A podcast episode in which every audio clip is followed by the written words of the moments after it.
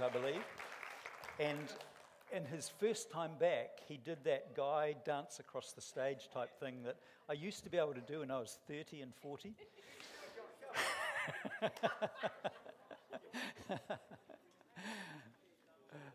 uh, isn't it lovely growing older? Guys, isn't it lovely growing older? Girls, isn't it lovely growing older? You can think back to those things that you used to do when you were a certain age, and you can set a goal to do them again. Hey, if you are new here, it's fantastic having you here as part of the church. You've probably already guessed that we like humour. We believe God is a good God who, who's always doing good things. He never, he's never in a bad mood. Don't know if you've ever thought of that. And it's all because of Jesus Christ and what he did on the cross and the fact that God loves the world. And God is for us. And sometimes we're in such a state that we think, oh, flip. How could God love me? And then we find that He wakes us in the night, or we wake and you can just turn straight to Him and He's right there. Yeah. Anyone find that? Yeah. And you kind of go, God, I wouldn't love me because I know me. And yet I find you're still loving me. And that's what takes us deeper and deeper into obedience and just an awareness that actually we're safe. We are saved when we've given our lives to Jesus Christ. That heaven is our future, not hell. Both exist, both are as real as the other. Can't have heaven without hell. Actually, I'm going to be preaching a bit on heaven next week. So make sure you're here. Going to start a, start a series. It's, um, it's amazing what the Bible says about heaven. This time last year, do you remember what I was preaching on?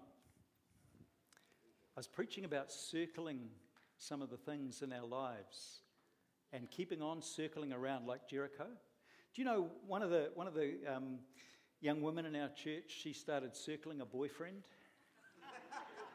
and a job, and now she's engaged and got the job. And I've heard so many good stories that have just come out of the fruit of that. That's Haley Turner. She's just so excited with what's happening in her life. It's wonderful. God answers prayer. God is a good God. Well, we're at that stage of prayer week again, but I'm not going to actually preach on prayer. But I would, I would like to challenge us, and I think we've got some flyers. We have. And we're going to give these out to you um, now. So people will come around. We've, we've only printed enough for probably one per family. So, so don't, don't take them if you're part of a family, just one per family. Um, make sure someone in the family has it. Um, but what I'm really asking is that you would consider praying for love, love from St. Albans, which is going to be happening in about three weeks' time on the Saturday, the 23rd of February. And you really pray for that. And the other thing that I'd like to ask you to do is would you be prepared to have at least two of your quiet times actually in the Mairehau area and just wander around and, and just think about the families and the houses that you're going past and just bless them you know, just bless them with the presence of God and the power of God and God's will in their life because it's all about seeing that spiritual atmosphere change in people's lives. Now, you can do that without walking, but I just encourage you to walk and pray what God puts on your, on your heart. We've got a prayer meeting for the next couple of weeks, but starting this week on at 9 a.m. If you're, if you're for some reason you're not um, caught up in work at that time, come and we'll prayer walk. We're going to be prayer walking on Sunday night, uh, starting next Sunday at uh, uh, 6 p.m. through to 7:30. Come and pr- let's prayer walk into that area and pray. And then there are at least two prayer meetings on, or there are two prayer meetings on Saturday that are happening at 9:30 a.m. in the morning. The information's all there. Um, 58 uh, Kelly's Road is where they're meeting, and then heading off from there, praying into that area. Have we got some people that would be willing to, to do that, to, to actually have some quiet times in the Mairehau area? Can I, can I really encourage you to consider actually doing it? It will make a difference. You know, the cool thing about us doing, wanting to do this as a church, and I just want to say to you, there's no compulsion. You don't have to come and give of your time and effort on Saturday the 23rd. There's no compulsion at all, but the opportunity is there. We, we would love you to come and have a part in it because we've actually been working in the Mairehau area for about 19 years as a trust. But do you know some of the people who were instrumental in setting this church up lived in that exact area, lived in Kelly's Road, lived in the streets that are there?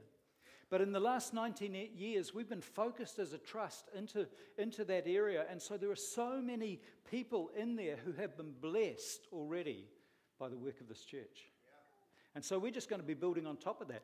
But the cool thing is that if we all get behind it on Saturday the 23rd, it won't just be the professionals, the people that are paid to work in that area there.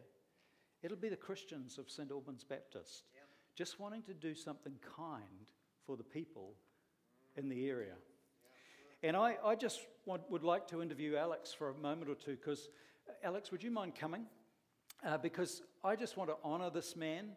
Alex is doing what I don't think anyone else in the church would possibly be, be willing or able to do, and that is to come and say, Let's do this. And I'll, I'll lead it, I'll take the responsibility for it so that it can, so that it can actually happen. And the weight of that, believe me, is a lot.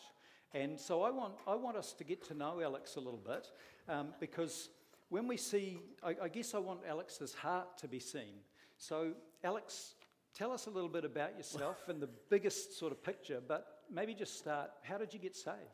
Can I first say, some mornings I wake up and I think, this is crazy. Why did I do this? Yeah. Um, I came from, John wants me to share a little bit about my testimony and, and what happened in my background.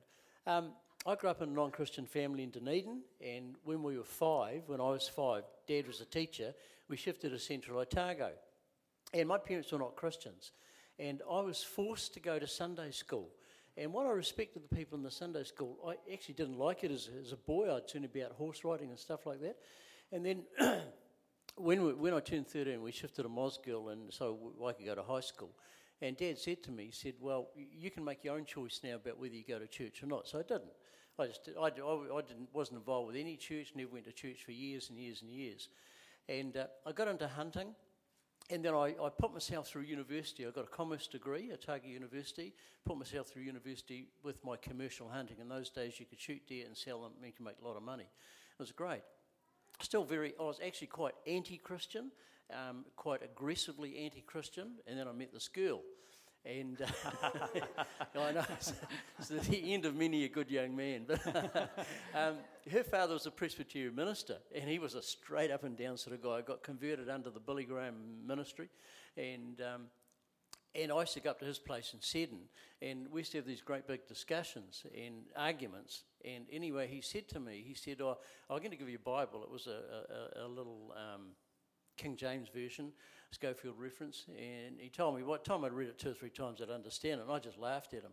So anyway, I took the Bible, and at that time I'd just completed university, and I, I went commercially hunting instead of going as an accountant. I couldn't see myself as an accountant, so I went commercially hunting in Fiordland.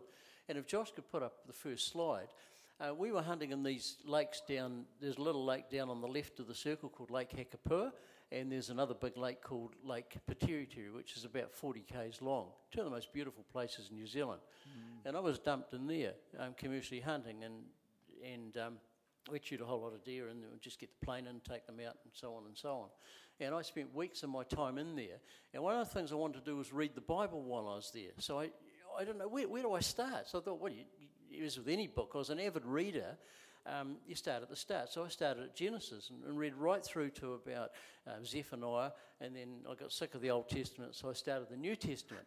And um, I had lots of time, like I spent six weeks in that hut by myself at one stage, a lot of times time to reflect. And God really started speaking to me during this time. And I, I, wrote a diary, which I've still got, and I had in my hunting exploits and also what, what things were happening at that time. So I spent a lot of time. I had, had some quite unusual experiences. Um, I almost got shot and I was saved by an audible voice. Um, I got canned out. We got tipped over in a boat at the start of Foveaux Strait. And uh, if you've ever tried swimming with a life jacket and a Swanndri, um, a Swanndri is a heavy wooden over jacket, you'll know what I mean. So I did manage to make it to the shore, otherwise I wouldn't be here now. But I was incredibly grateful for that. But I had some other unusual experiences happen that really challenged me about, about God and where God was. And I'll tell you about this one because it's, it's quite unusual. And it has to do with the transistor radio. Now, in those days, you get tiny little transistors like that. And I took this radio into the bush there, and I don't know why, because the reception there was absolutely useless. But occasionally I discovered that I could pick up Australian radio stations. Just very occasionally, freak transmission, I could pick up Australia. So very occasionally I'd, I'd listen to Australia. And at the same time, I was reading the Bible. I remember I'd got up to this particular bit and I'd be reading these verses in the morning, and I turned on the radio at night, my little transistor, and I picked up this Australian radio station. And it was a Christian radio station. And they read exactly the same verses that I'd been reading in the morning. Now, you work out the chances of that happening. I mean, it just blew me away. And, and I had numbers of things happen like that. Well, anyway, one day I just got, I, I came to a point in my life, my girlfriend decided that I wasn't the one. And looking back, it was a good idea. But, um, you know, it was puppy love, but for a puppy, it was, it was quite important. And I got really, really depressed um, like really, really depressed. I, I, you know, I was considering finishing it all. I'll be honest with you, you know, because uh, in the most beautiful place in the world, and having a job I love doing, and I was totally miserable. And so I got down on my knees in the hut one day and I said, "Look, God, if you're real, come into my life." And, and that's all that happened, and things started changing. I had the foulest mouth imaginable. My friends used to comment on it. And that just changed. It just changed. And people would say to me, What's happened to you? And I said, I don't know. I'd be picking up hitchhikers and um, and tell them about Jesus. And then about three or four months later, I just discovered because an evangelist said to me, Have you actually become a Christian, a follower of Jesus? So I didn't actually know what had happened. I just know that God had touched me and, and it changed my life. And my whole direction changed. So I then had a desire to go to Bible college. So I ended up in Bible college um, in Auckland for three years. And, you know, from going from Fiordland to Bible college with this bunch of religious nutters there, it was quite a cultural shift for a guy like me. And yes, I, I ended up in Wellington Central Baptist Church, worked for them for three years in community ministry. I then pastored Baptist churches for about 20 odd years, married a lovely Christian girl, and we've got five kids, and they're all going on with the Lord. So that's just a very, very yeah, canned version yeah. Of what's kind of happened in my yeah. life. Yeah, there's some pretty amazing things. Really, really real, that beginning, though, eh, of Jesus you giving your life to Jesus. Yeah, I just got down on my knees. I can still remember it. God, if you're real, come into my life. Hey, this this whole thing of um, coming and saying we would love you love to. I'd love to head up something called Love from St Albans, where we take the church out into the community. We'd actually been praying as an eldership for probably about a year. God, keep raising up people with visions and dreams so that we're not the ones that are saying to people, but people are coming and saying to us. So when you said, we'd love to do this. We just got right behind it. But what's motivating you in it? I mean, it's a huge task. Uh, what's motivating me is obviously what's happened in my life as a Christian. But also, you know, I look at my life now and I think, well, I've only got so many years left. I want to use it wisely. I want to use it in a way that is really important to the church. I want to see the church grow. Um, I can only operate out of the giftings that I have, and I'm a visionary, and, and I can see things and, and I have a gift of leadership. So uh, you know, I put those together, and it's just out of my heart. I'd love to see the church to grow. I, I love seeing the church impact the community in a way that, we're perhaps not doing. Um, and we can always do better, you mm. know. And mm. we're doing really well with what we're doing, but we can always do better. Yeah. And uh, I think personally, I think the Church in New Zealand has taken the back foot over the last few years, and I think we've got to be pro more proactive in terms of what we we do, and we need to look for different ways of doing evangelism effectively. So yep. that's that's kind of what it grew out of. Yeah.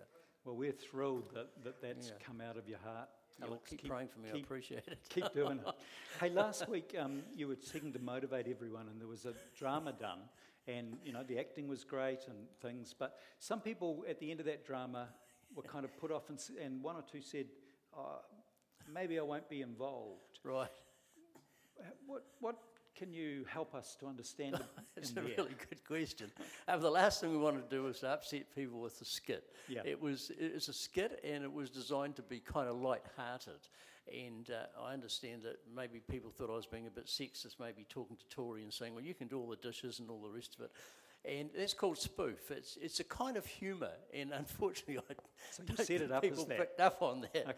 Um, and as people who know me, that's the last thing I am. Yeah. and, and so we, we just really wanted to bring the Love St Albans to people in a different kind of form, but with a bit of humour. And look, I'm just really sorry that fell flat. So Yeah.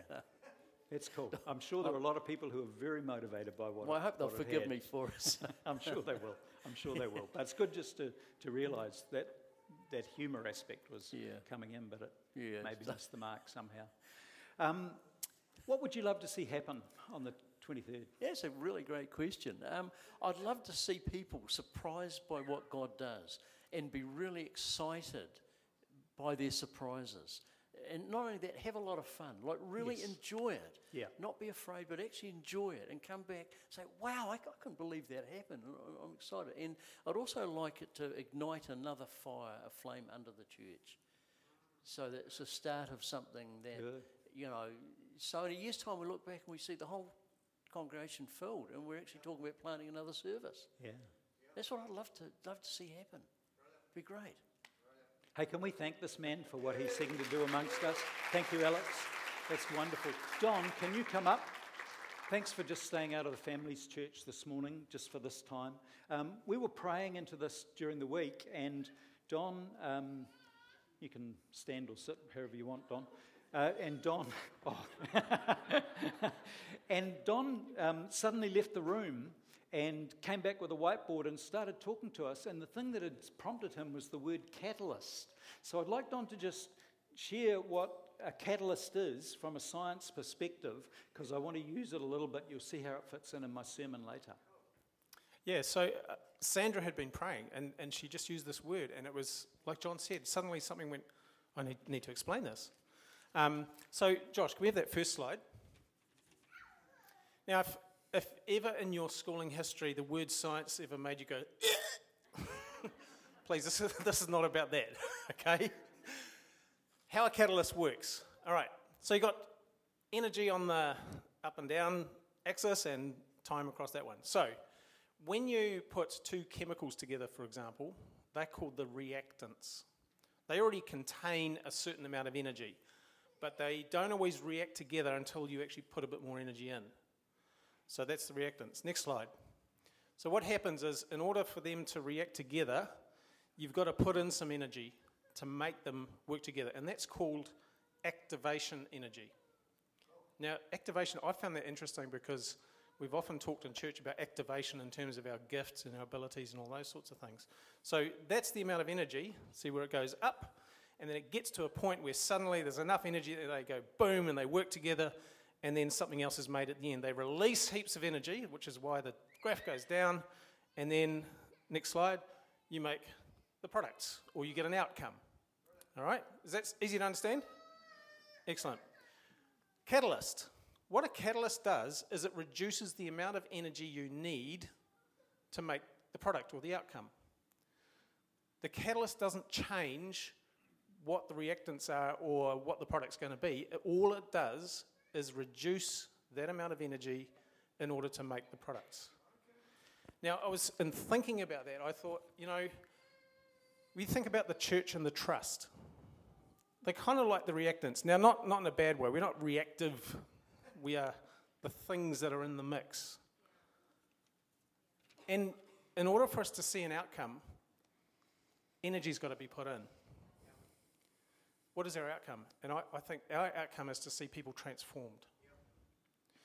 Now, transformation comes in a lot of different ways there's spiritual, physical, emotional, mental, financial, relational. There's all sorts of ills that, um, that we want to see happen in people's lives. And this is something that I think is, is really critical is, you know, sometimes we, and, and I sometimes get in this thought too, the church is responsible for the spiritual and the trust is responsible for the non-spiritual. No. it's all and everything across both of them. I get opportunities when I'm talking to dads or various people in the community to say, hey, would you like me to pray for you? It, it doesn't remove me from doing the spiritual stuff, working in the trust. Um, so let's not get stuck on that idea that spiritual is only in the church environment. It's, it's everything and everywhere. So in this diagram, it doesn't change the outcome. And I, I believe that the love from St. Albans is the thing that's going to act like a catalyst. It doesn't change the fact that we've got the church and the trust. We're still under the same umbrella, they're all together. Energy does have to be put in for us to see people transformed. But a catalyst like St. Loves from St. Albans has the ability to lower the amount of energy required. You're not having to dream up a whole lot of individual things yourselves. Something's been dreamed up. That's the thing that's going to lower the amount of energy. We still put energy in, but the chance of getting a better, out, a good outcome or product, if you're talking chemistry, is, is that it's improved. Thank you, Don. That's great. Hey, let me give a bit of a theological explanation um, and get us underway into the Bible. There are a number of famous passages in the Bible that, uh, especially in the New Testament, that evangelicals, which we would classify ourselves as, often explain in terms of what they don't mean. There are a number of famous passages in the Bible that evangelicals tend to explain as to what it does not mean, but very rarely get around to explaining what it does mean. Here's one of those passages in Matthew 25. But when the Son of Man comes in his glory and all the angels with him, he will sit upon his glorious throne, and all the nations will be gathered in his presence. And he will separate the people as a shepherd separates sheep from goats. And he will place the sheep at his right hand and the goats at his left. And then the king will say to those on his right, the sheep, Come, you are blessed by my Father, inherit the kingdom prepared for you from the creation of the world. So it's talking about heaven. It's talking about heaven. It's talking about hell. It's talking about the time when judgment comes. Come, you who are blessed by my Father, inherit the kingdom prepared for you from the creation of the world. For I was hungry, and you fed me. I was thirsty, and you gave me something to drink. I was a stranger, and you invited me into your home. I was naked, and you gave me clothing. I was sick, and you cared for me. I was in prison, and you visited me. Then the righteous ones will reply, Lord, when did we ever see you? Hungry and feed you, or thirsty and give you something to drink, or a stranger and show you hospitality, or naked and give you clothing? When did we ever see you sick or in prison and visit you? And the king will say, I tell you the truth, when you did it for the least of one of these, my brothers and sisters, you were doing it for me. Isn't it amazing? God is in the face of the poor and the people in trouble. Then the king will turn to those on the left the ones that were described as goats, and say, Away with you, cursed ones, into the eternal fire prepared for the devil and his demons. For I was hungry, and you didn't feed me. I was thirsty, and you didn't give me a drink. I was a stranger, and you didn't invite me into your home. I was naked, and you didn't give me any clothing. I was sick and in prison, and you did not visit me. Then they will reply, Lord, when did we ever see you hungry or thirsty or stranger or naked or sick or in prison and not help you? And he will answer, I tell you the truth, when you refuse to help the least of any of these brothers and sisters, you were refusing to help me. And they will go away into eternal punishment. Those are terrible words, aren't they? Eternal. But the righteous will go into eternal life. Now, this passage appears to be saying that salvation is earned by people's effort. The things we do to help the poor, the less fortunate, the lost, the prisoners, those who are destitute. If we do those things, we can earn our way to heaven, this passage seems to be saying. And earn our way into God's good books as if he's, he's angry with us, but if we do enough good, He'll slowly start to smile. And that contradicts what Paul teaches about justification in Christ and by Christ alone and by faith in Christ alone. The Bible teaches that very clearly. That is the truth. We are justified by faith in Jesus, not by doing good things. It tells us that we can't earn our way. We can't be good enough. We can't do enough because God's standard is perfection for our entire life from the moment we pop out till we pop in. Perfection. James chapter 2, verse 10 says, For whoever keeps the whole law yet stumbles at just one point is guilty of the whole thing. The destination's hell. So Jesus needed to come because all humanity is locked within this box. that absolutely no one can escape from. So Jesus needed to come and to die and to face all the punishment that we actually deserved so he could pay for all the sin so that he would be able to forgive us because he'd have taken all the punishment that we deserved upon himself. And if we believe this by faith, this is the amazing thing. This is what Alex discovered. If we believe this by faith and trust Jesus for our safety and ask Him into our lives and to give us a new start, then we will become forgiven, we will become changed, we will become what is called a Christian. Justification by faith in Jesus is what Martin Luther discovered. The church had forgotten it for about a thousand years in, in, 50, in the 1500s.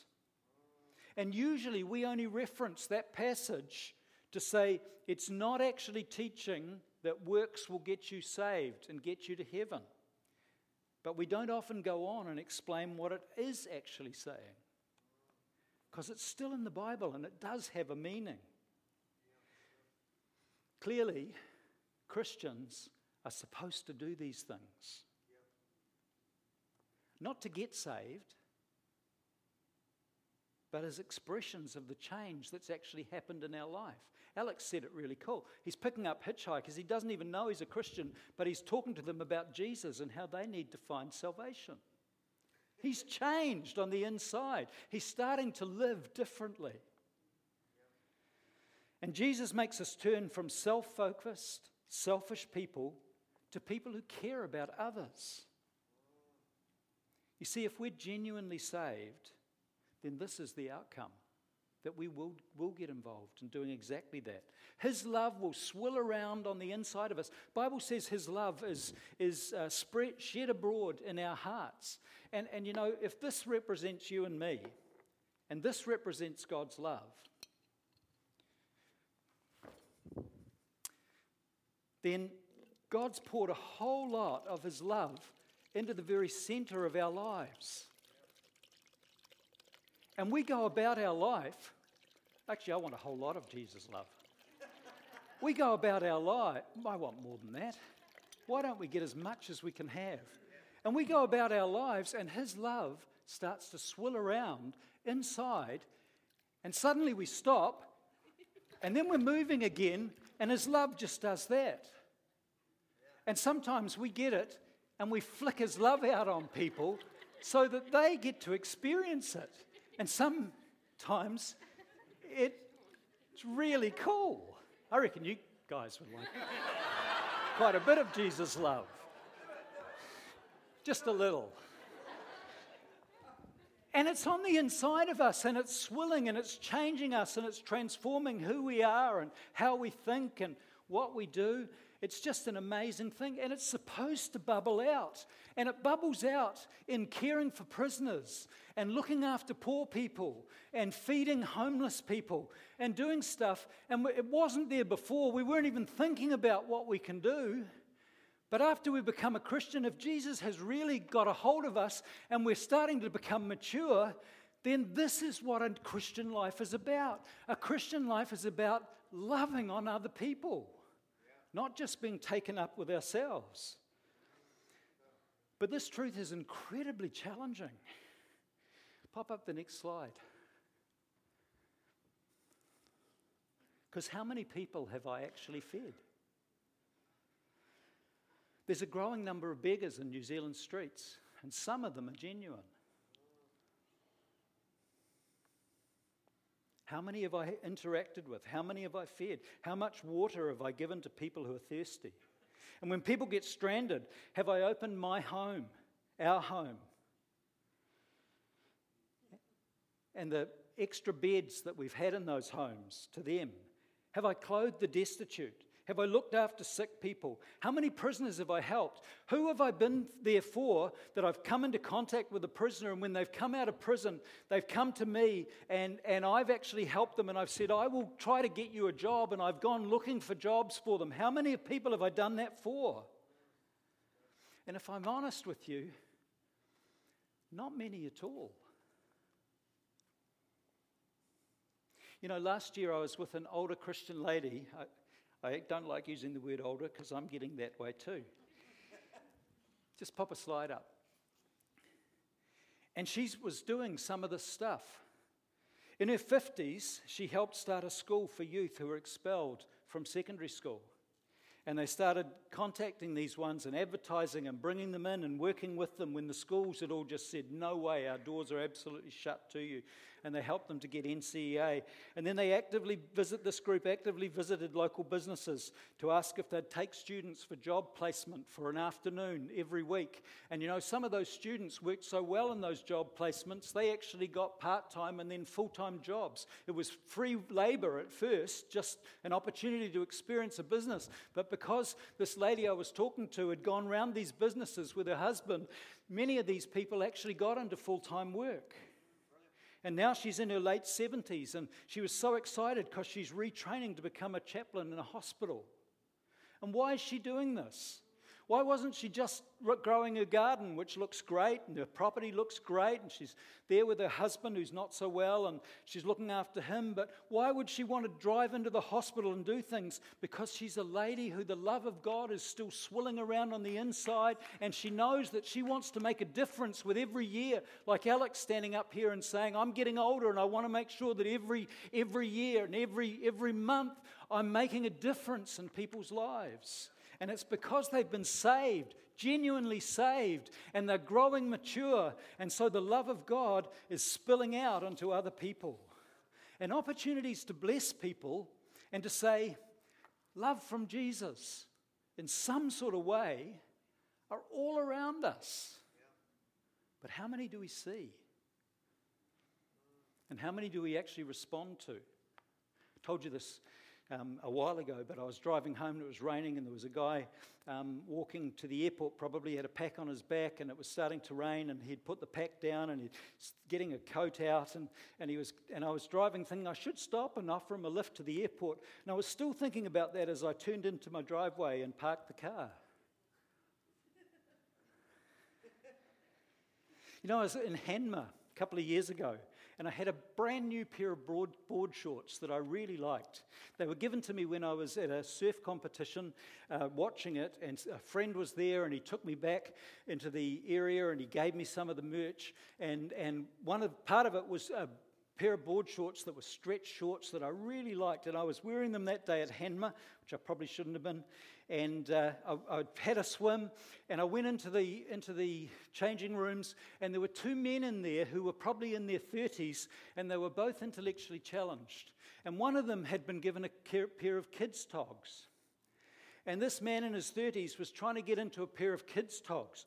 And he was working really hard, and there was a lot to put in those togs and, and, uh, and it just wasn't working. And he managed to get it up here, but he couldn't, it, you know, it was just impossible. And, but he didn't have any plan B. He was just intellectually challenged, and his task was to get it closed and walk out and have a swim. And in my mind, I'm just thinking he's going to walk out, and all of a sudden he's going to be naked because his pants are just going to go. Whoosh. And the Holy Spirit's speaking to me and saying, Your pants would fit him. And I'm going, God, shh. and I'm saying, God, these aren't old. I haven't worn them yet. I only give old stuff away. And you know, God, Holy Spirit often doesn't reply when you say stupid things back to him like that. He just kind of gives you the look. Well, I was getting that. And eventually I walked over to this guy and he's, and I said, I've used these and, and they're good. Do you want to do you want them? And you can have them for a swim. And he took them. And I walked away just feeling so happy, knowing that I'd never see them again, but so happy. And it's because the love of God swills around in our hearts. And those sort of opportunities, in whatever form they come, someone walking to the airport, someone at the Togs, at Hanmer, we don't have to go looking for these things. They're actually there where we can say, Love from Jesus to someone. But how many, how many times do we actually do it? See, we're not saved by doing these things. They actually just prove that what's happening, happened in our life is actually genuine. We've genuinely given our life to Jesus. We're no longer the owner of ourselves or what we have. It's his. And so he feels really comfortable to say, Your togs will fit. Let me give you another passage Matthew 7. Not everyone who says to me, say says, or says. Better go says. Not everyone who says to me, Lord, Lord, will enter the kingdom of heaven, but only the one who does, say does. Does. Only the one who does the will of my Father in heaven. Many, that's a terrible word in this passage. Many will say to me on that day, Lord, Lord, did we not prophesy in your name and in your name drive out demons and in your name perform, perform many miracles? Then I will tell them plainly, I never knew you. Away from me, you evildoers.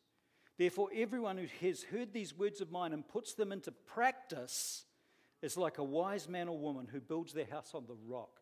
There is only one place in this parable to build your house.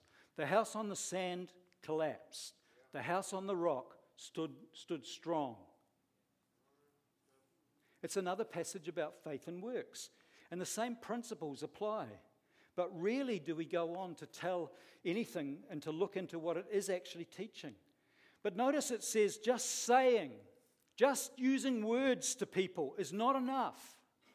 But the true Christian who has genuinely given their heart to Jesus Christ, genuinely saved, will end up doing what Jesus asks of them. It's kind of like the proof that our Christianity is real. We meant it when we said that to, to the Lord.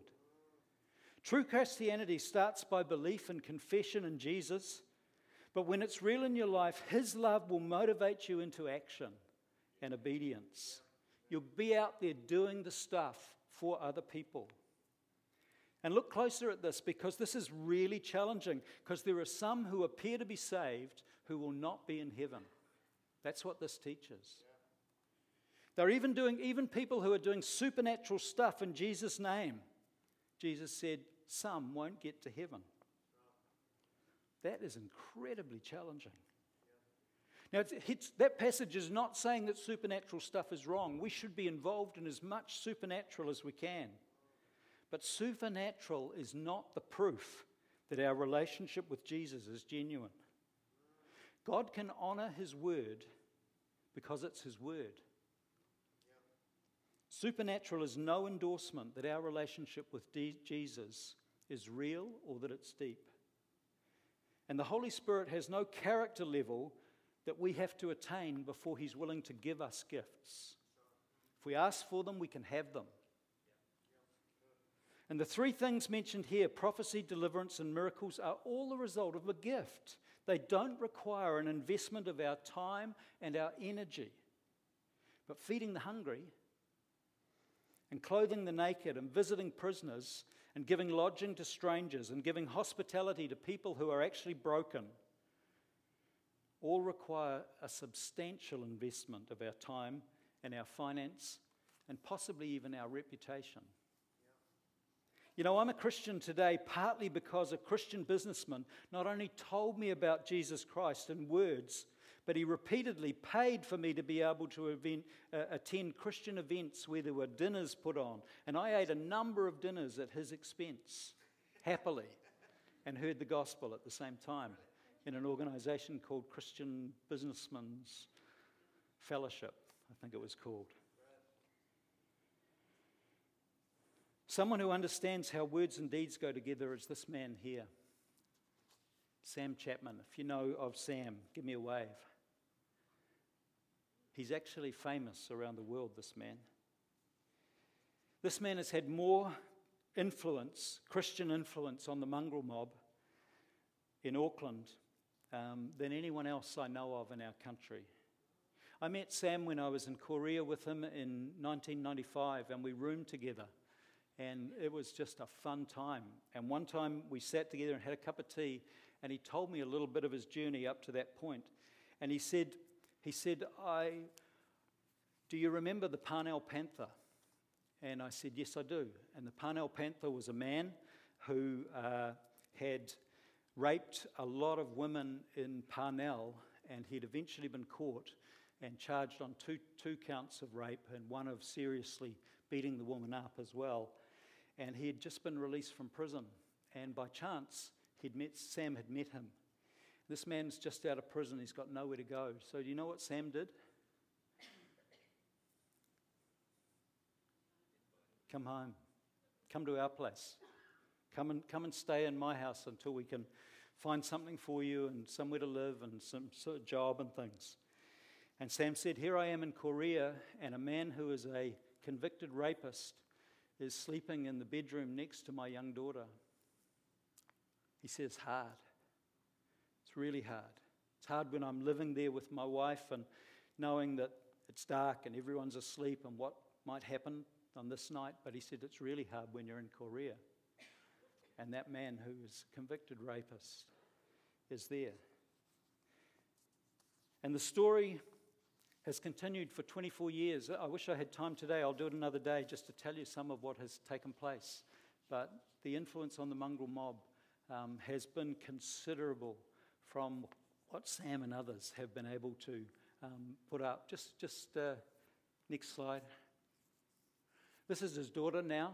She works for Parenting Place, and she's um, she was there, I think, speaking to Otara and uh, residents in Otara and saying actually the answer to the problems for whānau and, and uh, people in Otara isn't going to come from the government or from outside agencies. It's going to come from the grassroots, from you guys. And she was encouraging them with, with what it means to just accept people and to love people. And she's lived the story for these all these years, and she's a woman of influence herself now. But just bring up some of the gang members.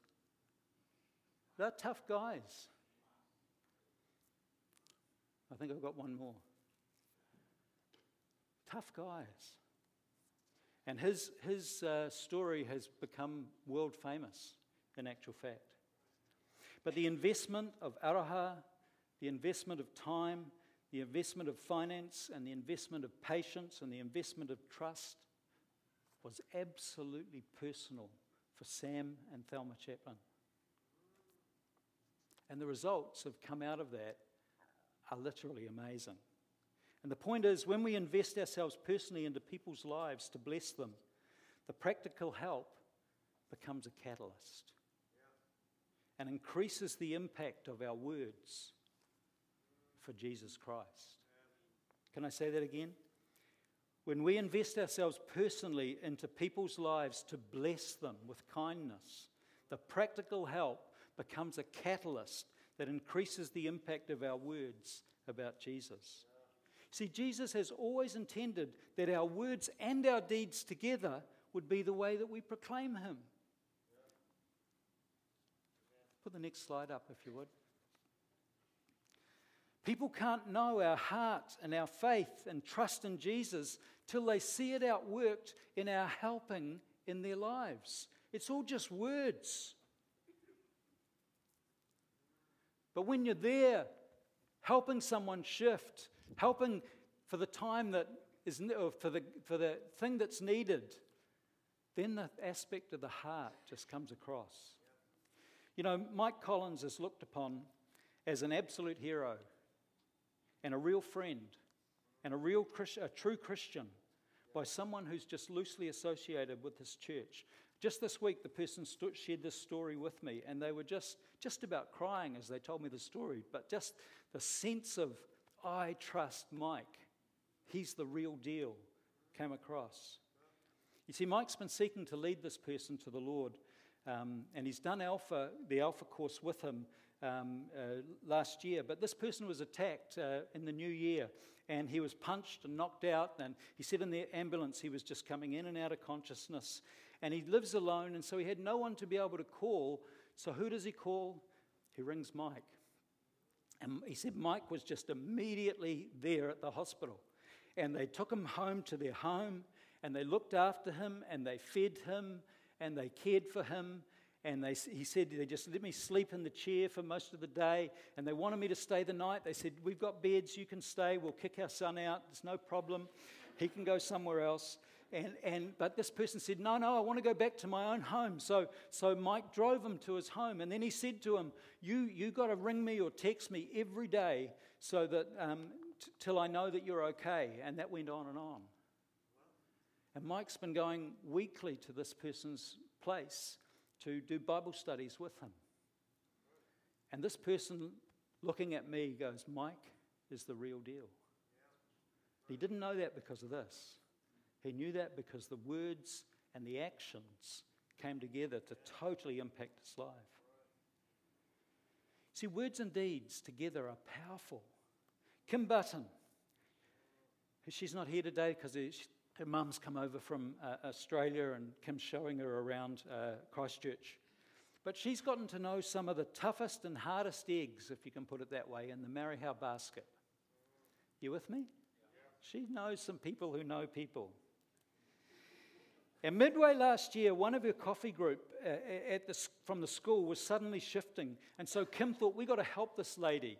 And so several of, she invited several of these women, and they said these rough diamonds and, and heart of gold people, and they offered to come and help. And Murdo and I offered to help too. And so on a Saturday morning, we did the the work it only took about a morning and it was done and there was a whole lot of rubbish needing to be taken and, and i said hey look we'll, we'll take that to the tip the church can pay for that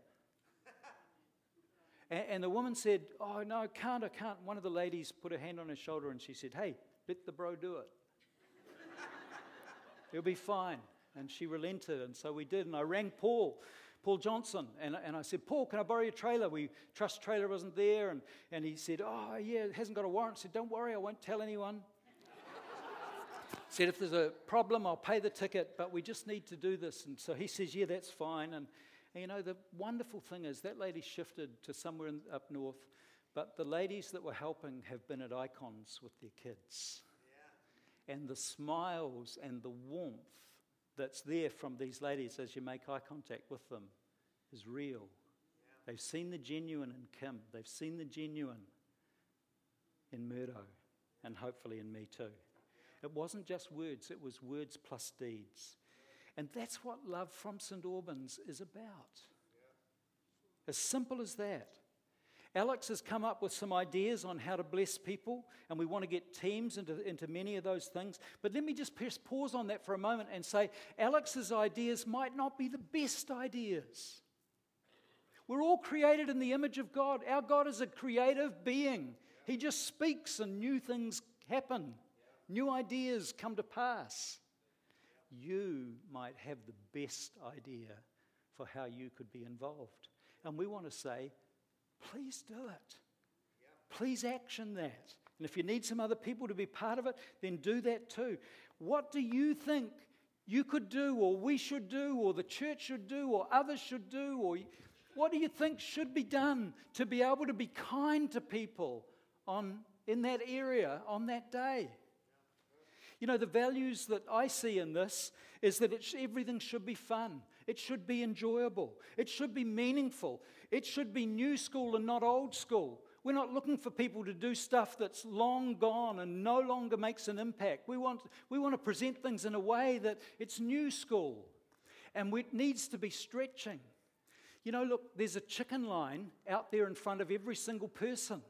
Some people couldn't do door knocking. For them, door knocking, the chicken line is over here.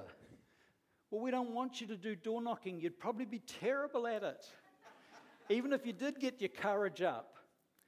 But back here, we're thinking, well, why not have a group that are doing a survey? In fact, put, put the next slide up, or a couple of slides up if you would.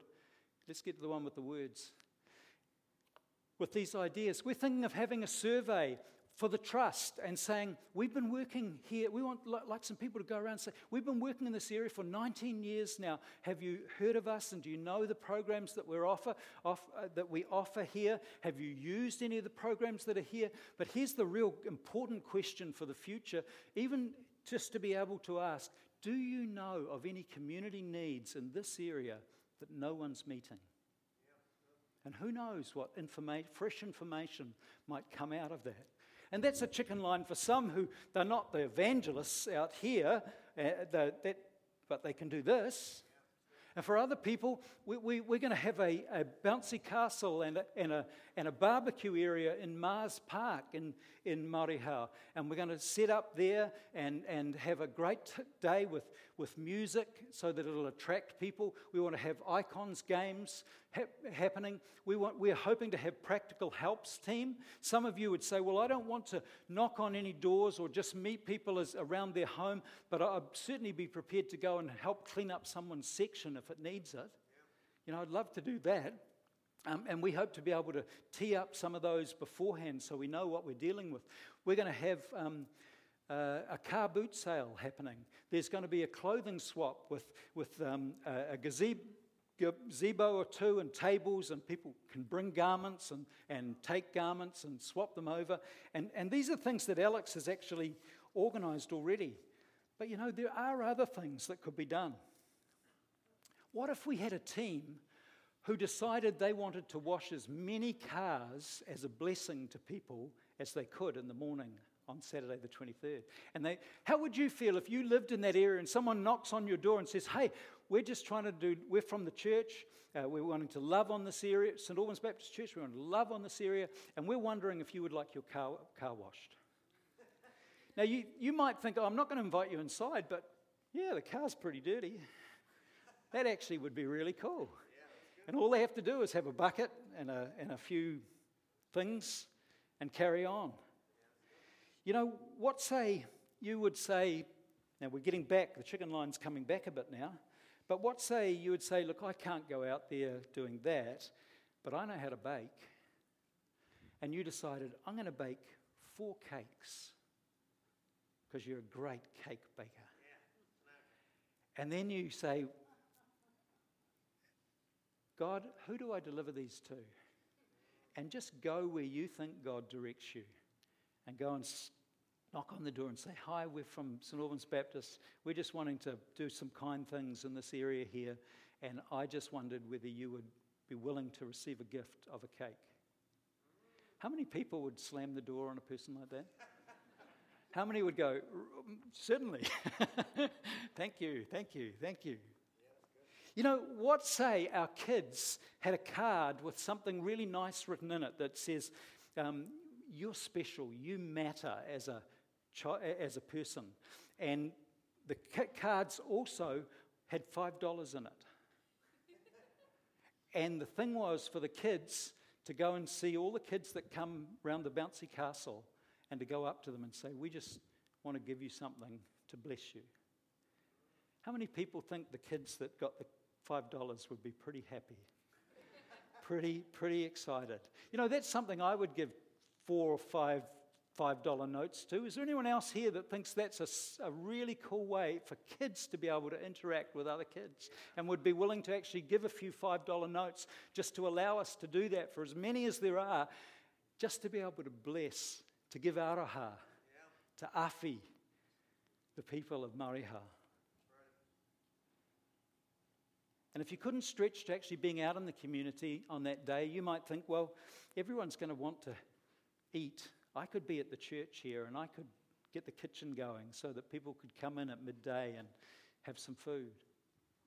Or maybe you think, um, I couldn't go out, but I, I, would be prepared to pray.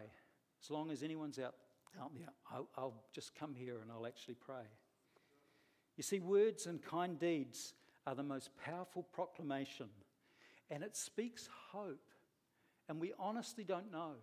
There will be people out there who, who, honestly, who just think God doesn't exist, he, He's completely um, unreal.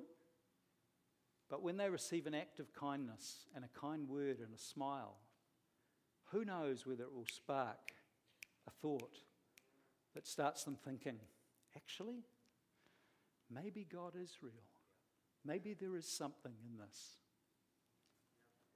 So, as we close up, I'd like you to get into a small group of about five people and just have a bit of a chat. If you don't know folks around you, just say hello to them for a moment or two. But I'd like you to share ideas of what you think would be a really great way to love on our suburb on the 23rd. And if you come up with anything fresh and new, um, Alex and Wendy are going to be out in the foyer, and they'd love to, to um, hear what those ideas might be. And then in a little while, um, the team will come up and, and they'll close us out in song.